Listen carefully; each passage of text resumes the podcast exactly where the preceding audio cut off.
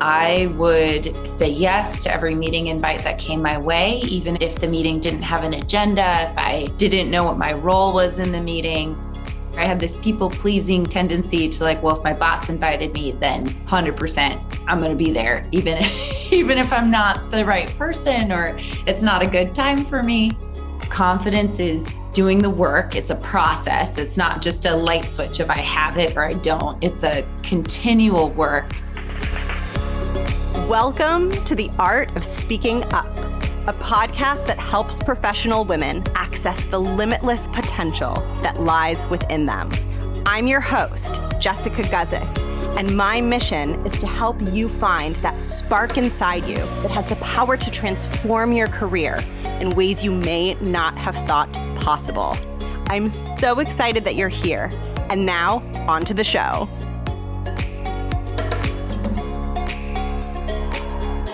Welcome to the show. Hello there. I'm Jess. I'm the host of this podcast. If you've been listening for a while, you already know that.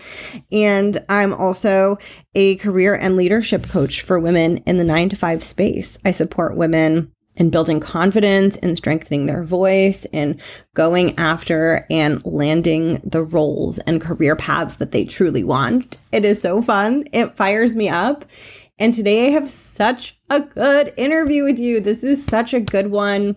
You're going to meet today's guest, Heather, in a second. I know you're going to fall in love with her. I can already feel it. She's an executive in the healthcare space. She's built an incredibly successful career in the corporate space. And this is one of those like winding interviews where we hit on so many things. She talks a lot about like time and boundaries and her relationship with time and her calendar. We talk a lot about confidence, especially during times of struggle, and what does it mean to be confident and to show up confident when things aren't going very well, which I think is one of the most important ways to be talking about confidence because that is where all of the like lasting sustainable confidence gets built. We talk about salary negotiation, we talk about strengthening your voice in meetings and doing so from an authentic place. This conversation, I think, will make you feel seen. Heather has so much like deeply wise insight from her own journey of growth. And I'm so grateful to her for sharing it with us and for opening up to all of us about her professional evolution and what has gotten her to where she is today. I am so excited for you to meet her. Quick announcement before I cut into the interview. On August 29th, I am hosting a workshop that is centered around the art of speaking up. I'm going to be teaching you tools to help you find a confident voice in meetings even if you struggle with confidence, even if you don't feel confident in meetings, that is okay. That does not mean that you will feel that way forever. It is just about being committed to your own growth and learning tools that will help you bring your voice out and practicing those tools over time. I'm going to be sharing tools with you to help you get past nerves and get past overthinking, to help you speak up with more confidence. And I'm also going to be teaching you how to communicate with executives and your boss and leaders and superiors in a way that helps you land as very authoritative, very effective, and very powerful. The work that I do and the work in this workshop, we are working from the inside out. So I'm not just giving you like these outward tips on how to communicate, although I will be doing that, but we're going to be talking about the inner work that keeps you from feeling confident, that keeps you sometimes trapped feeling small. And we're going to work through navigating that and talk about how to navigate that so that those feelings don't stop you from having the growth you want to have and from having the voice that you want to have in meeting rooms. I'm so excited. I can feel it already that it's going to be a really fun, warm, welcoming space. And I would love to have you there. To join us in the workshop, grab your ticket at jessguzikcoaching.com slash events. I will drop the link below. I can't wait to meet you. I can't wait to see you there. I can't wait to be in this space with all of you. And with that, I'm going to transition into the interview. Let's meet Heather. Let's hear her story. And I hope you enjoy. My name is Heather Hernandez, and I am a healthcare software executive. I have been in the nine to five space for about 15 years now. And I started my career in clinical operations, working for pharma and med device companies, bringing new revolutionary healthcare technologies to market, working in partnership with awesome, diverse teams of physicians, nurses, research staff to figure out whether these solutions were helpful or not and what kind of patients they're most, most helpful for. And then I made a pivot in my career to business development and ended up selling technology tools to pharma companies. I basically used a vendor to leverage innovative and compliant mechanisms to better recruit patients for clinical trials and ended up working for that vendor to connect them to other people who were doing the job that I used to do. And then that got me very excited about the power of partnerships and how that can drive healthcare solutions in a really powerful way, how you can expand your impact by getting a solution out and working with on the business side and working on the hospital side and bringing those two forces together to create awesome solutions. So, the last about four years of my career, I've been working in early stage startups who focus on healthcare technology. And it has been a blast. And now we're going to go back to 14 or 15 years ago, Heather, who's just starting out.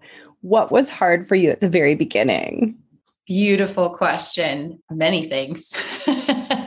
some of them I knew were hard for me, and some of them I had no idea were issues. I, I thought that I was crushing it.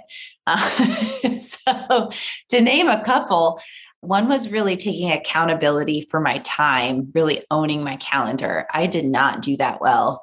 I would say yes to every meeting invite that came my way, even if I if the meeting didn't have an agenda, if I uh, didn't know what my role was in the meeting. I thought that saying yes to everything was was like a great teammate thing to do.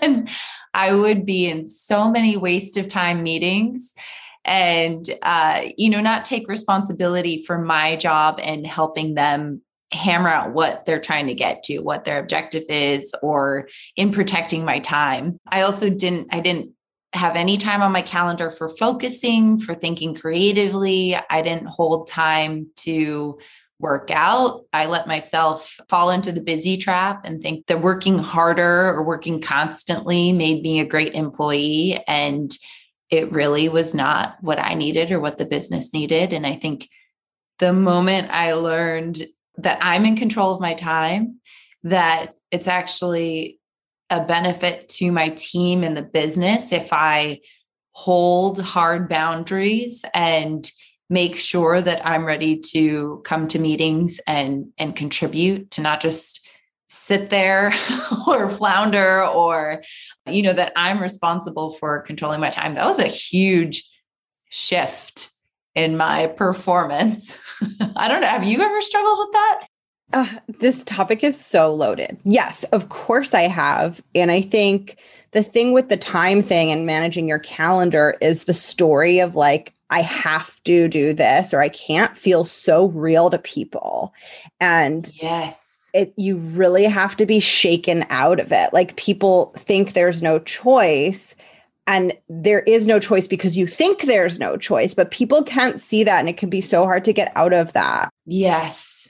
And do they real do they really really need you at that meeting? Do they really really need you? What would happen if you weren't there? And i felt so sneaky early in my career when i would go for a walk in the middle of the day or work out or or even just take i i wasn't in the practice of setting aside time to execute or to focus. And I felt like I was getting away with something. I felt like when people catch me, this is going to blow up in my face. like there was a lot of like, is this okay that I am, you know, taking this time that I, and and saying no to meetings? Like, you know, sometimes I would schedule time, but then as soon as a meeting came up that could work in that time, I would be like, oh yeah, let's let's move forward with this meeting. And really eh, the holding a time as precious, like setting your priorities and truly making your calendar reflect those has been such a shift for me in my performance in the way that I'm able to show up for my team and the way I'm able to get things done. I think this is such a good like piece of evidence because I think it's so easy to think, well, your performance will be reduced if you're not, right? And you're saying like it's elevated your performance. Absolutely. Absolutely. It's funny because your calendar, looking back, I, I think this is from Seven Habits of Highly Effective People, someone someone will correct me. That practice of reviewing your calendar for the week ahead and reviewing the weeks behind and just really reflecting honestly with yourself did I spend the most time on the top priorities for our company and our team? And not crucifying yourself when you don't, but using that as data and feedback to get aligned again with like what is the most urgent, important, long term things that I can be working on because that's not the order that calendar invites come your way. And like, that's not the way that the world asks for your attention. So when you exert that accountability, it it really it shifts. And the meeting will either will happen without you and folks will circle back with the questions they have for you. They'll give you the updates you need. Like our teams are very competent. You know the life will move onwards. Or you know you'll you'll have the steadiness to come to the next meeting with with your center you'll be better prepared i i find that when a team doesn't have an agenda they don't have their objective hammered out and i say you know i'll i'll come to this meeting when we're when we're ready like do a little more work we're so much more productive we end meetings early like it's definitely that that pullback to accelerate so that was a big a big disaster early in my career. I thought my job was to go as to as many meetings as possible, no matter what they were. no matter if I, I I would always accept meetings, even if it was like I could just be given an email update on what happened. I really wouldn't need to spend that hour there. And it's it's been transformative. It puts you in a bigger energy, I feel like, when you declare like that you're the one in charge and you feel that. And I think it spills over into other things too, right? Not just like with your calendar, but it's like who you're being in creating those boundaries.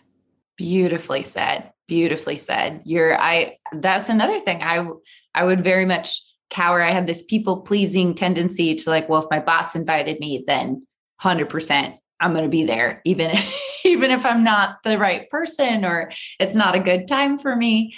And I think you said that exquisitely like being the boss of your own calendar and your own time and trusting that you know how to contribute meaningfully and you know how you're going to do your best work and then i think that you know just continuing to communicate very transparently to your team like i have 4 to 5 every thursday saved for a mental health activity and that's a workout, therapy, journaling, but that's non negotiable. And that's what I need to do to make sure that I show up for my team. And I'm happy to work later or earlier that day if we're facing something urgent or you know i'm just very transparent that this is a boundary for me and let's work around it. And it's amazing. It's wonderful. I show up better for my team. Yeah, and you're setting such a good example for them, right? Because now they all have permission to do that.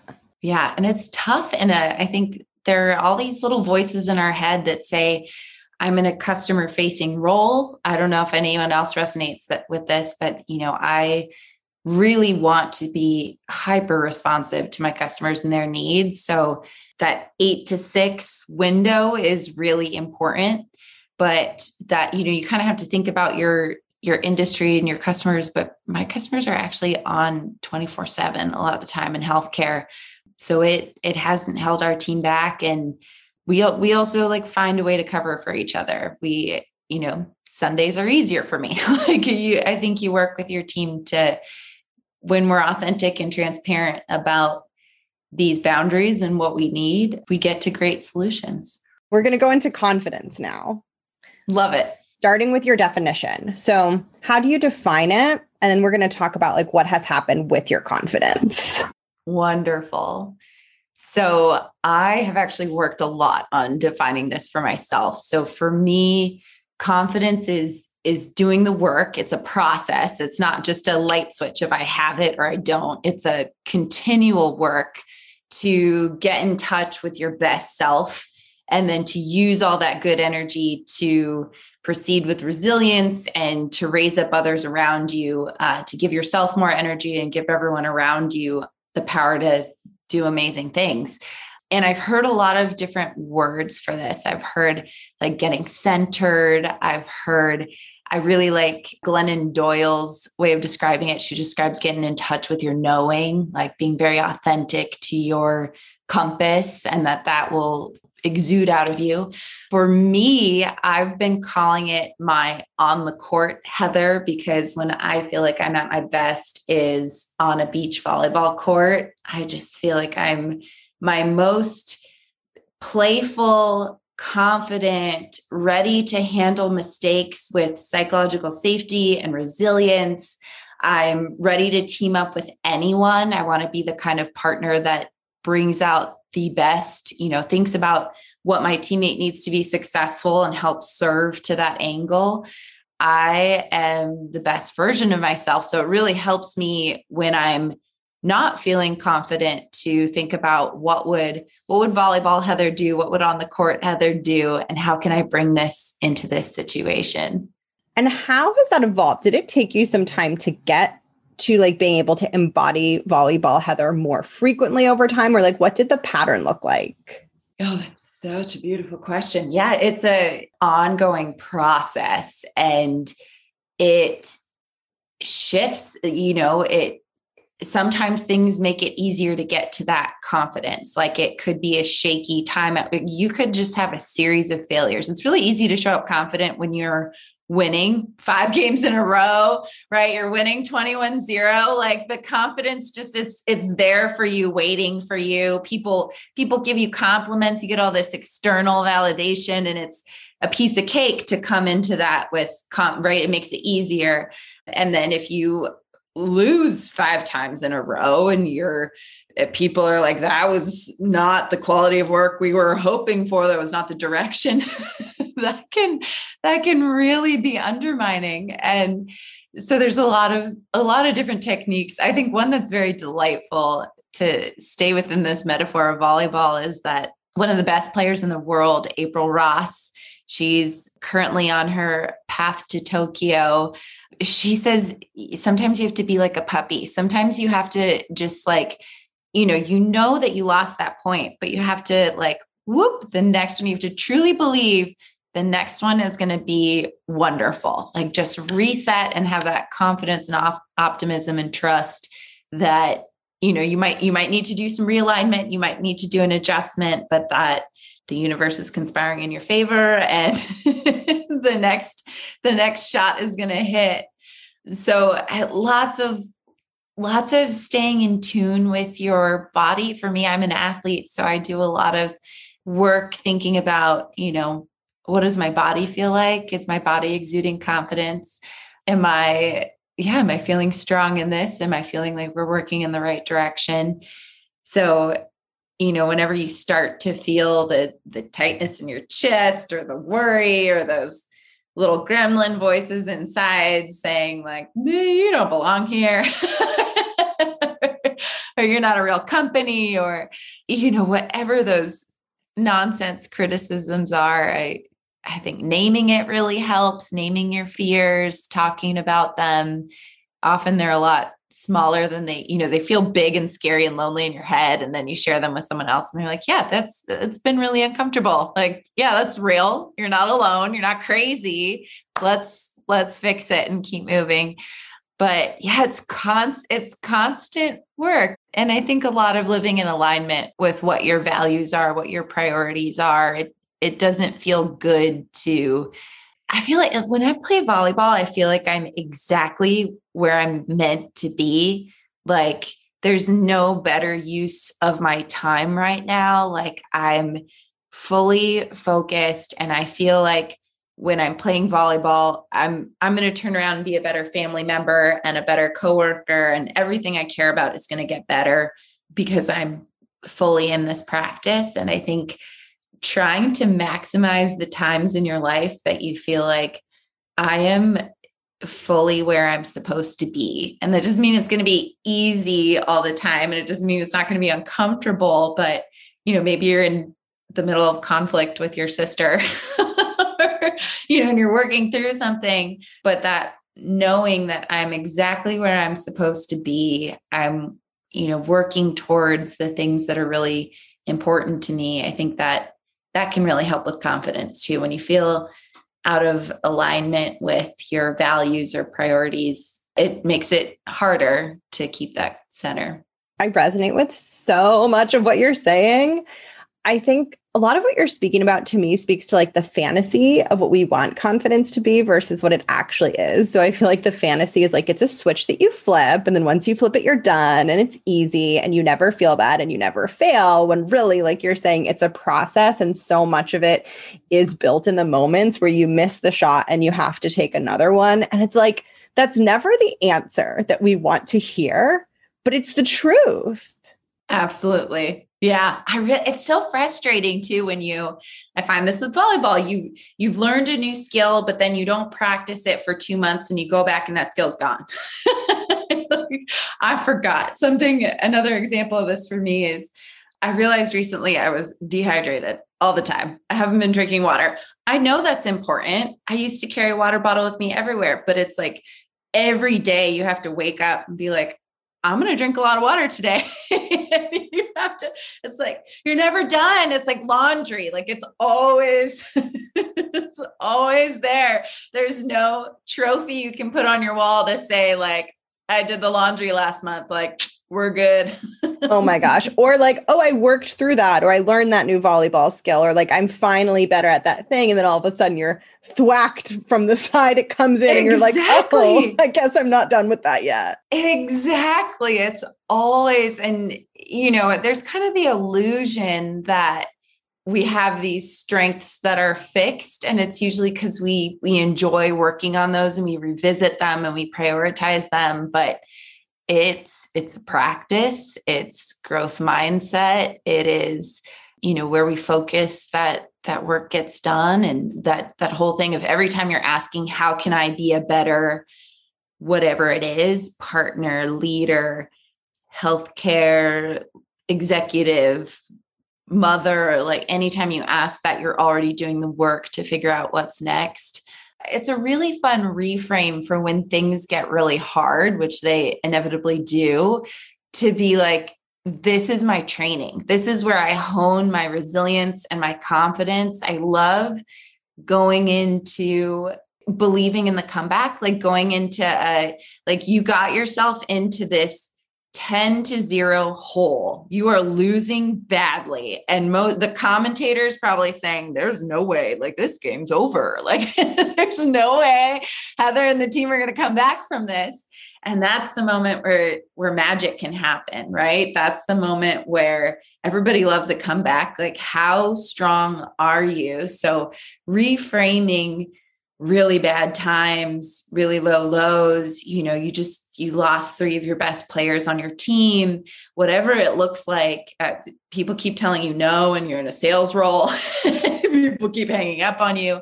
Whatever it is, reframing that as this is making me resilient, this is helping me practice confidence when it's not easy, I think is really a powerful reframe instead of letting those voices creep up that are like, this is why you don't deserve this job. This is you are terrible. No one will love you. Like those terrible voices that we would never talk to our friends like this. But if you have a mind like mine, it can be really harsh.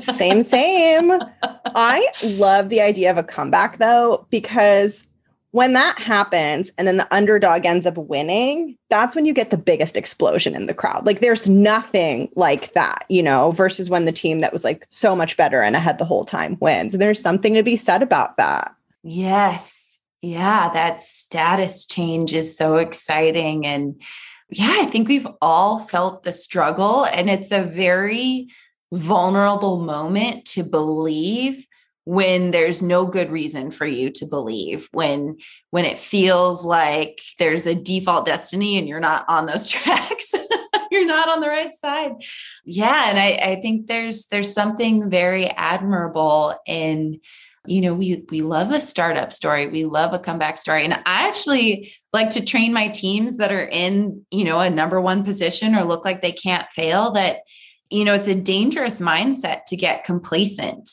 The underdogs are actually have a big advantage because they can just, you know, go all out, not feel like this loss knocks that, you know, if, if you're supposed to lose, if you're supposed to be the underdog, you have nothing to lose. So just get, you know, you can just give it your all very freely. You can, you don't look silly dreaming big. And it's actually really hard, I think, for teams that, think for one reason or another that they are meant to win the space or you know it's hard to drum up that sense of urgency and that sense of how do i take the biggest risk? How do i not coast through this this game or this quarter? So figuring out what you need to do to to have that kind of urgency is is really important really powerful really motivating. And i think probably a lot of us have been struggling with that throughout the pandemic, throughout this time. Adam Grant wrote a beautiful New York Times article, if anyone hasn't read it yet, on languishing, where it's just that feeling of meh and not really feeling excited about anything. But I think kind of thinking, how can I switch from this like blah mindset of whatever you know scene it is if it's work or home or your hobbies and how do i get to a really thriving and excited and inspired mindset is a really, really cool practice and one that if you're like me, you might be coming back to after a draining period of not getting to see other people and connect with other people the way we're used to. I love everything you're sharing so much. And speaking of like believing in yourself and that vulnerable choice to believe in a destiny that maybe looks different from where you are, I would love to get your perspectives for anyone listening who is not happy with their confidence in their voice and feels like it's not where they want it to be. I'm just going to throw that that out there as like a starting point and then we can dig into it. Beautiful. Yeah, it's it's really a crappy moment to not feel like you're fully lit up self, to just feel for some reason or another like you're not where you want to be or you're not operating to the top of your license, you're not reaching your potential. I think that's just kind of a meh, crappy feeling. and no one deserves to feel that. I think there's also this idea that some people have greatness in them and some people don't. Like this, this terrible lack of of growth mindset or understanding the genius in everybody.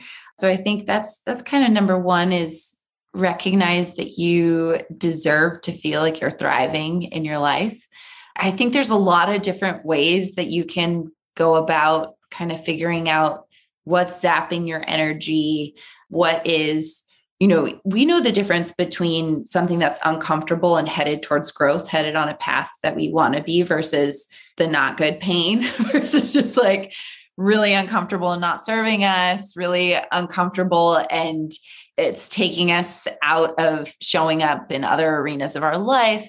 But i think you know if you're if you're not clear on what the problem is maybe some journaling maybe some meditation some therapy some life coaching try to see if you can figure out what is not aligned with with who you want to be so that's one and that might be some work if you haven't done it already on understanding what your life mission is, understanding what's important to you, understanding what your goals are so that you do figure out that compass. And then I I think it's a a daily practice making sure that you're in the space that you want to be that you're inviting in flow and you're inviting in genius there's another great author elizabeth gilbert talks about you know your job is to show up and you might show up and have a really terrible day of volleyball. You might show up and have no ideas for your writing project, right?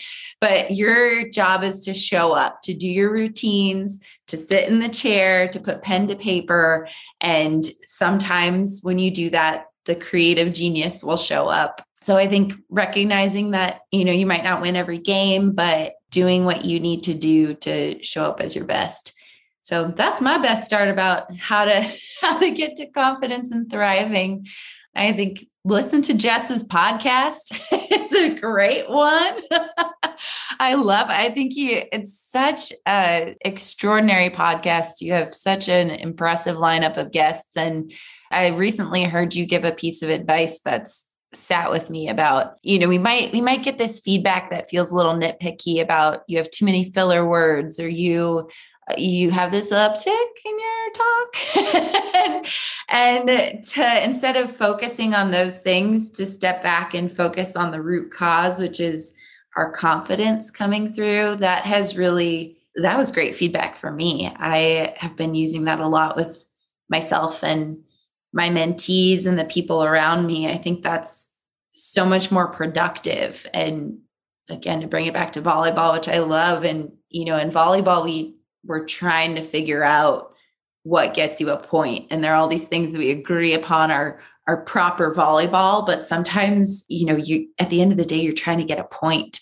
So sometimes things that are a little wonky actually work. And you know there's there are things that are more important than up talk. And so how can we how can we and there's actually a place where up talk is really helpful where up talk is asking are you with me? It's it's a subtle cue of are we in this together? Like do we does that sound right to you? So i think i i just love your advice on on really working on the big things and your big presence and that the little things will come Oh, totally. I think when the inside's like feeling good and lined up, then the voice kind of like shakes and settles into how it's supposed to sound.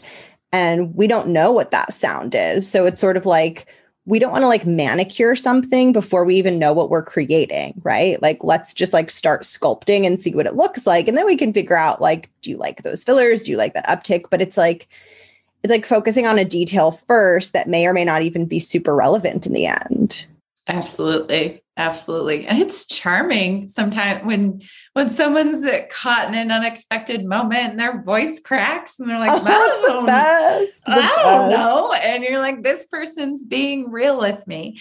Yeah, I absolutely agree. No, and you know, those moments where you, you know, you really prepared, you know the subject matter, you looked at the data, you know, you know what the deal is, you know your stuff.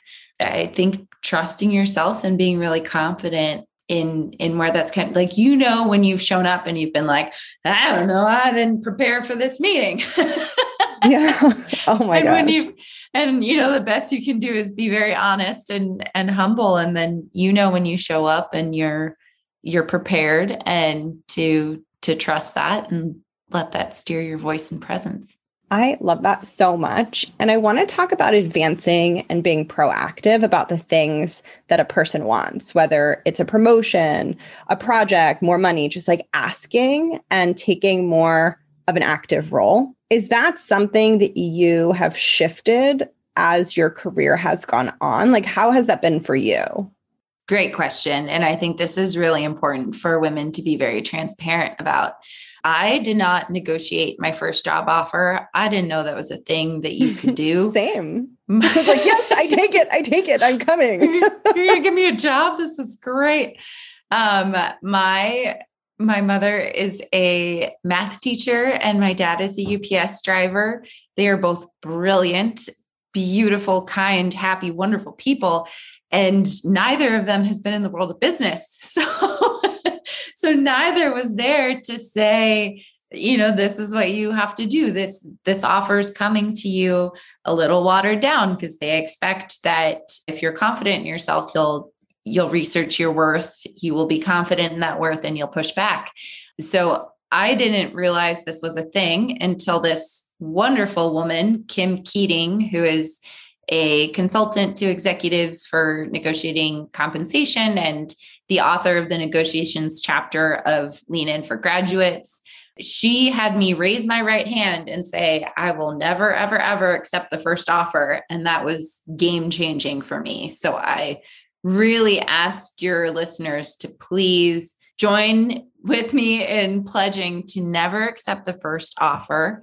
And to do your research. So go go online. There's a lot of free resources. Look and research what the range is for your job. Figure out what fair and equitable looks like. Figure out what's important to you. There's a lot of levers that are not monetary that you can pull. Perhaps it's working from home. Maybe it's that you're going to make a lot of work calls and you want them to help pay your phone bill. Maybe it's that you want to be done at work at four every day so you can take care of childcare. Maybe it's you want to work from Kansas.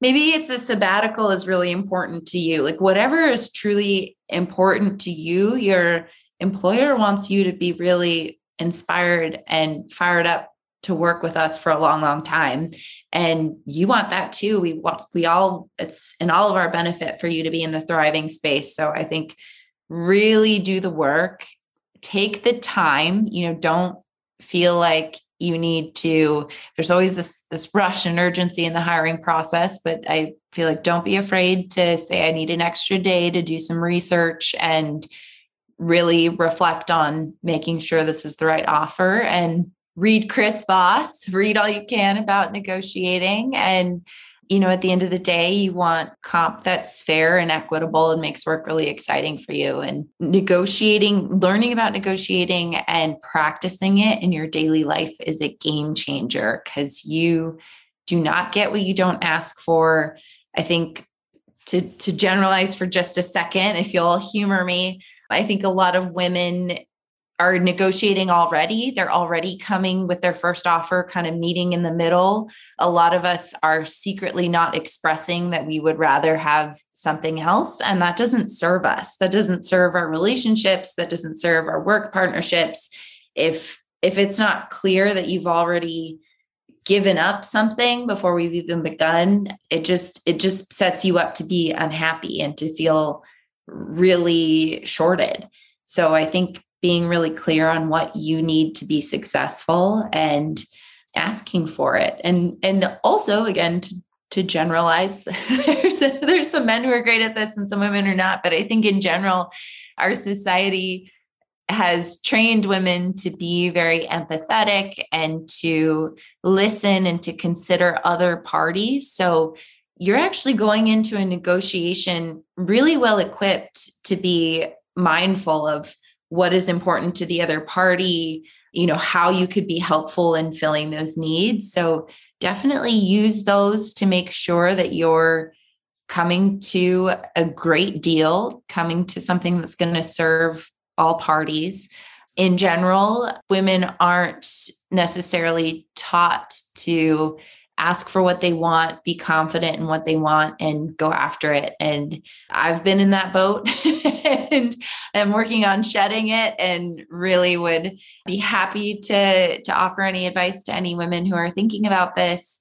I've been very lucky that women and men have been very, I think we all need to be more transparent about our our comp and yeah. help help each other out at the end of the day. You know money money is not happiness and there's a lot of levers that can be pulled that aren't money again. And then money does afford you a lot of opportunities it can mean that you get child care for your family it can mean that you have a little less stress in your life it can mean that you are able to donate to organizations that are important to you so i would urge women to to ask for a little more I love that such an important push because yeah, we like negotiate against ourselves. Like we negotiate ourselves down before it's even started.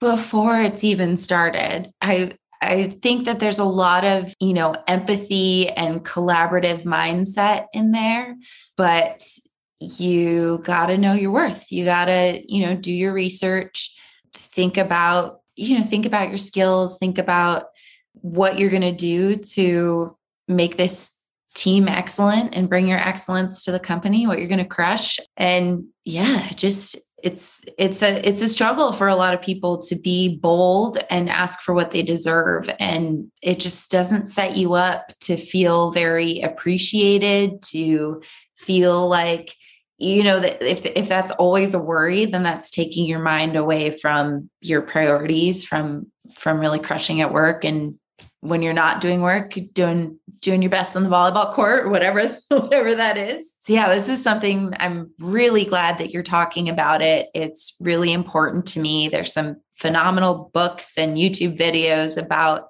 how to do this thoughtfully and I also think that it's it's really not a win-lose kind of situation. It's often like a win-win, we always win kind of situation. So study up and let me know how I can help. Feel free to DM me on Twitter, send me an email because this is something I'm really passionate about and yeah, ask ask for what you're worth. I love it. And one more mindset question for you about elevating into larger roles. As that happened, did you find that there were old like mindsets, habits, belief systems that you had to shed as you got into these higher roles throughout your career? I feel like it's been a little bit along the way. I guess one of the mindsets I had that wasn't serving me and I'd already known this in another context was was that if you aren't the captain then you're not a leader on the team was like this broken mindset I had this this weird limited thought so you know I knew this from sports and growing up that even if you weren't the captain by name there were a million there were unlimited ways that you could lead this team every single day like just making sure people have their jerseys, like making sure figuring out what the weather is going to be, where you're going to go travel, like what you don't have to be the captain in name to contribute. You don't even have to be the first string team. Like you actually some of the most exquisite leaders sit down on the bench and they start looking for insights. When they're when the starting team comes to the bench they say line is wide open line short. You know they're cheering for their team. They're they're making sure they're warm so they're ready to go in. So this is something that i knew on some level but for some reason when it came to the workplace i felt like i needed to have authority to ask for things to to get my teammates to to do something. I felt or i had to have buy-in for an authority. Like i wanted to plan happy hour and i like needed to make sure it's approved by 10 people. Like maybe maybe you could just get people together. Yeah, I really felt like someone needed to place a crown on my head and put a fancy plaque on my door like like that there was something I was going to get that was going to get me this power. and that's not how it works and even if you get even if you have the plaque on the door and you have you know even if you have the fancy title that does not mean that you are that people are going to listen to you, that people are going to be excited to follow you.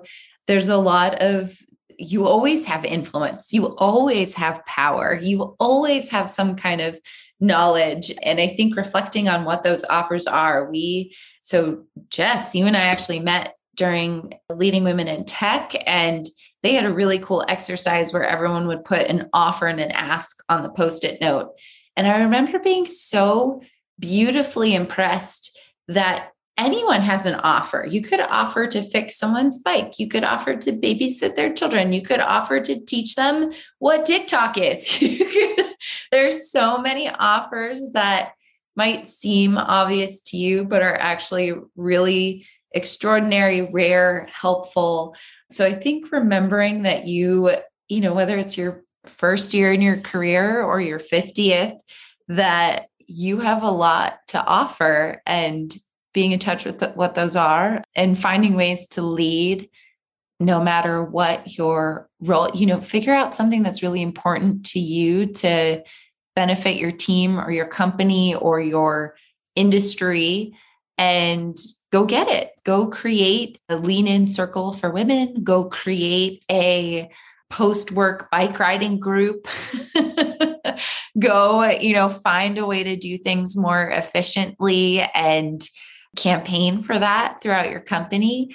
Because these are the kind of things that get you advancements in, you know, oftentimes you're already doing the role or doing the activity.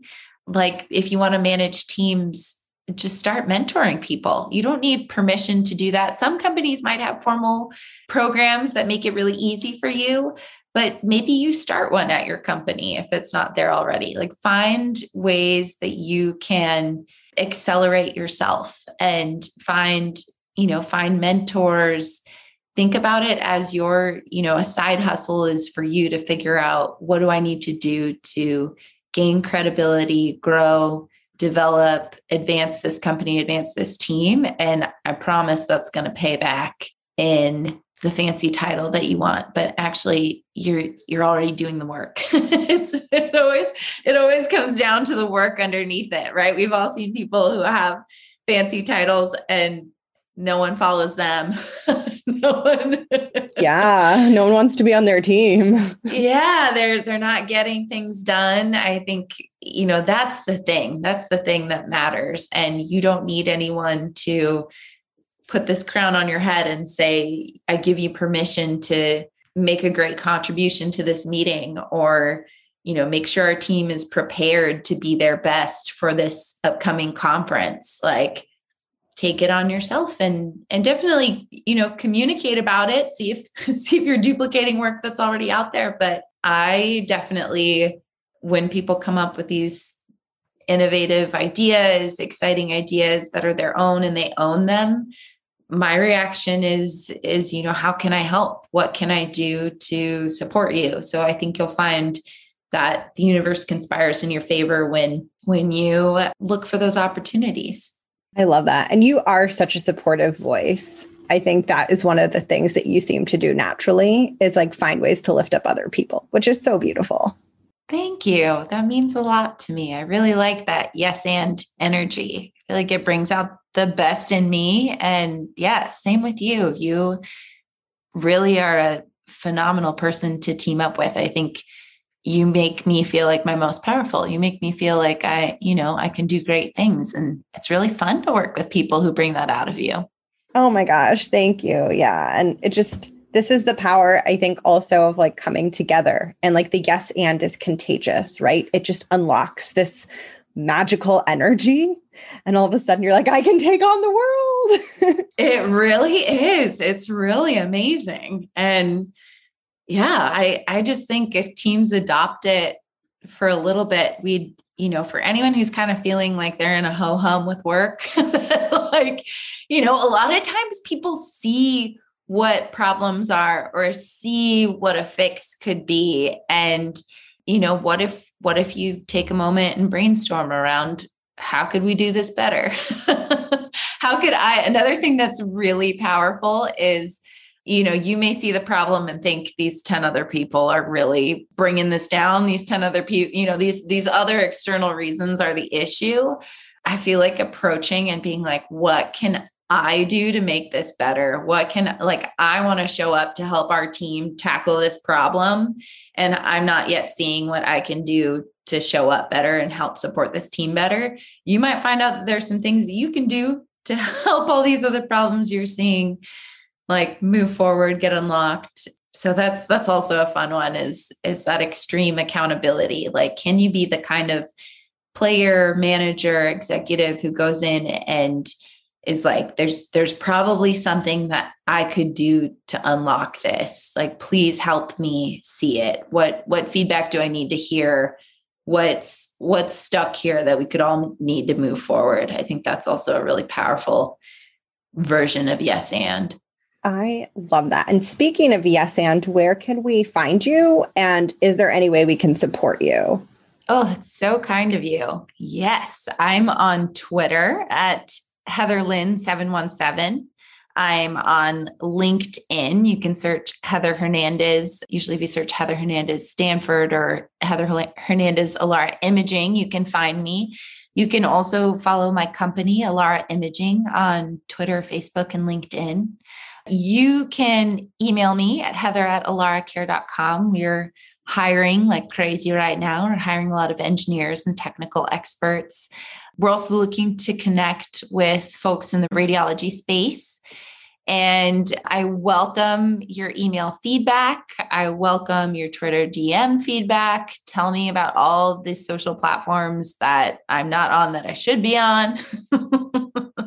I would love to help out other people endeavoring to do great things especially in the healthcare space that's that's where my heart is yeah get in touch awesome i'll link all of that below and i'm going to do three closing questions for you today one is can you share a time that was like a small moment in your career, but it really represented you like either taking up more space or showing up with more confidence where you look back on it and you're like, oh, yeah, like that was a time where I like really showed up powerfully in a way that I hadn't before? Yeah, great question.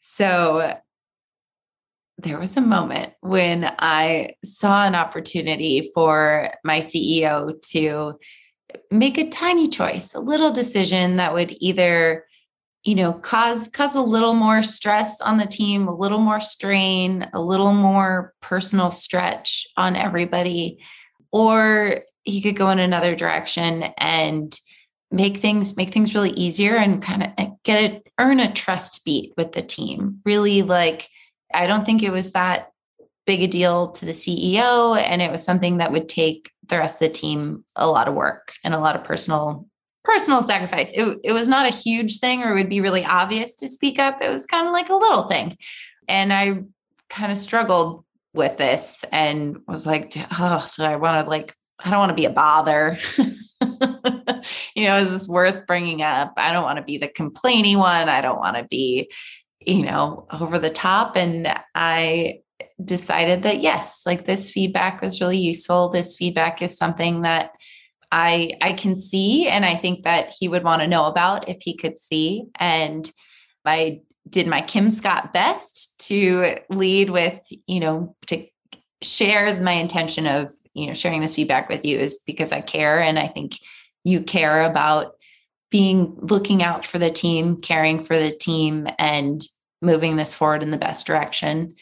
And he he agreed. He listened very kindly and responded positively. But i do think that the even more important piece of this was that i spoke up. I did my part. I was brave and brought forward my my feedback my contribution my advice. And no matter what he chose to do with that recommendation, that is out of my control. That's on him. He responded exquisitely, but there was also an opportunity that, you know, the one I'm afraid of that he's like, stay in your lane. I don't care what you think. You know, this like fuzzy wuzzy, like emotional nonsense has no place here. You know, there are a million ways that my brain is saying he could respond poorly or a million ways that someone could respond poorly. But I think it made me feel really good to share the authentic truth that I was seeing. It was important enough that it was on my radar. And I think that's really healthy for our team to be super honest about these things. And it it helps us when we don't keep it inside, let it fester, when we don't ask, when we don't bring things up, then there's this secret scoreboard that no one's aware of. And it, you know, it can fester, you can grow resentment. It's harder to communicate about patterns of behavior if I never gave the CEO this this chance. You know, and I don't I don't know what's full. It also could invite him to to tell me more of what's going on that I don't know about. So I felt really proud of speaking up when I was Ashley Park, this wonderful actress who's in Mean Girls, she's going to be in this new show called Girls Five Eva. She and she had a beautiful and vulnerable piece on social media when there was an increase in AAPI and in violence against Asian Americans. She says, where am I going with this? Oh, she she talks about gaslighting yourself, like talking yourself out of something good that you're going to do and like committing to not gaslighting yourself. Like, you know, we have the tools to to come up to bring feedback gracefully to say something gracefully and i was very proud to be in the practice of doing that i love that and what you said like leads right into the next question which is about the name of the show the art of speaking up what does the art of speaking up mean to you I love the name of your show, Jess. I think it's so incredible. And speaking up is so important. And the way the title, The Art of Speaking Up, is speaks to the process of it. We talked earlier about, you know, you want it to be this light switch thing. You take a pill and then you have that strength forever. but it is an art, it is an ongoing work, it's an ongoing showing up to try to get it right And I think there's also a lot of art to it. We can learn all these tools and we're still going to make mistakes. We're still going to you know have to have to apologize for not knowing more and commit to going back and learning so we can do better. You know that's that's all part of it that's going to happen from time to time. So i love i really the the art of speaking up means to me that you're committed to continuing to learn continuing to evolve doing your best being really brave and also taking accountability for when you spoke up and it wasn't the right direction. There's also something I spoke about with one of my brilliant colleagues recently was there's nothing nicer than just a genuine, sincere, humble apology. Someone being like, you were right. I messed up.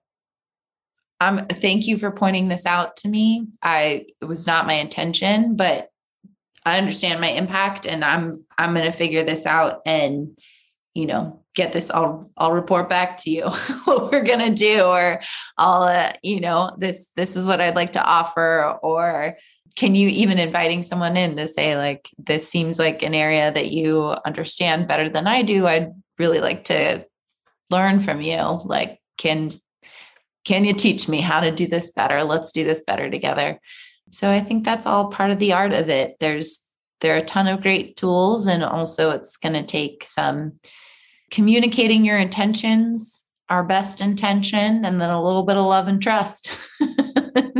I love that. And for the final question, so this question was inspired by what inspired the show, which was a time in my career where I was not confident, overwhelmed. I had no mentors. It was a shit show to describe it bluntly and concisely. And so I always want to speak to anyone who's either going through that or just trying to get to their next level of confidence and just give you the floor to speak to them what you think they need to hear. Oh, yes. We've all been there. It's like, it's such a terrible feeling. I think know that you're not alone. Probably every person that you admire has also felt this way at some point. I think that daring to do things that are unfamiliar to you, that have never been done before, is difficult and scary and never easy and fraught with failures. So just recognize that it's okay to do difficult things. You're not alone in feeling terrible when failures happen. you know, and even when the failures are your fault, there are going to be moments where you're really not moving forward the way you want to. And it's, you know, it's all, it's a lot easier when it's like on the team's back or on someone else's back. sometimes it's hard to be graceful when it's on your back, but just give yourself a moment. It doesn't help to tear yourself down. Take your deep breaths. It really helps me to remember a time that I was doing great that really helps me get back to my on the court Heather. Or if if you're really struggling, if you're really in a rough spot, sometimes it gets hard to ever think that you ever did anything great. I've been there where I'm like, I don't remember me ever not sucking. same, same. I know exactly right? what you're talking about. Right. You're just yeah. so upset. You're like, I can't even remember a good thing I've ever done. So if you get into that space, another helpful ex- exercise is to think of someone you really admire and think, what would Serena Williams do if this fell apart? you know, what would she do? What would whoever it is, what, you know, what would Sheryl Sandberg do? That's probably a controversial one for some people. What would what would your personal hero, what would your mom do? What would Maya Angelou do? What how would they look at this scenario? What would they say to you? And what data would they go to to figure out how to move forward and then i think the two things one keep going one foot in front of the other one point at a time trust that it's going to get better and then number two if you're like me and you just are so good at pushing sometimes it's worth taking a step back and thinking you know is is there something intractable here is is there something that are my frameworks correct? I, maybe I'm assuming that this clinical trial can work, but if I haven't enrolled a patient in a year and I'm working really hard on it, maybe maybe we need to revisit the protocol. Maybe maybe this trial is not, you know, maybe we need to call it a failure. Maybe maybe it's time to change direction or change our environment. So just give yourself the grace of it's it's okay to decide that an environment is not for you. If you know, if you've given it your best over and over and over again, it might be I'm really bad at acknowledging that it's time to quit. and I think that's a useful skill too, you know, like figure out am I banging my head against a wall for something that's that's not going to move forward for me here? Is this where I want to continue pouring my time and energy and resources? Listen to a podcast that makes you happy. Go listen to a song that makes you happy. I find that a little run, a dance party, a walk, a drink of water can all help me get back into the right space, back onto the court. It's really helpful also if you establish these rituals. The more you give yourself a little breathing moment, a little, you know, you say your prayer, touch your little superstitious rock, whatever it is, I think it gives them, it endows them with more power and it helps you remember the times that they helped you shift your mindset. So it becomes more and more effective. But you're going to get out of this and it's, it's going to be great. That's what I have to say. Thank you so much, Heather. Thank you so much for listening to today's conversation with Heather. I loved this interview. There's something about when someone is walking us through, walking me through, walking you through the experience of their own growth and how they changed and how they've shifted and how they see the world differently and show up in the world and their careers differently. It just, it really like opens up a big crack in my brain in the best possible way. And I hope it did the same for you please get in touch with Heather. I'm going to put her contact information, her Twitter, her LinkedIn, her email down in the show notes so that you can find her and connect with her. A big thanks to Heather for coming on the show and a big thanks to you for tuning in. It's so good to have you here. If you want to join me and spend some time together, and have some dedicated time to focus on yourself and focus on your professional growth and take some fun but tangible, productive steps to build your confidence and strengthen your voice in meetings. I would love to see you on August 29th at my workshop, and you can grab your ticket in the show notes. And if you look in the show notes, you will find all of my info to get in touch with me, to connect with me on Instagram, all of the things. I so appreciate you being here. It means so much to me. I so appreciate you for sharing the show with your friends. Thank you. I appreciate those of you who have left reviews. I've been getting a lot of ratings for the show recently. And that warms my heart so much because now that I'm doing the show full time and running my business full time, I don't have a boss. I don't get any feedback. And that's really something to get used to. And when I hear from you that this show is helping you and supporting you, it just melts my heart. It fires me up. It's such a good feeling. So I appreciate your support of the podcast more than you know. Thank you. A big heartfelt thank you from my heart to yours. Okay, I'm going to sign off. I will catch you next week for a solo episode. I hope you're excited and have an amazing day. All right, bye.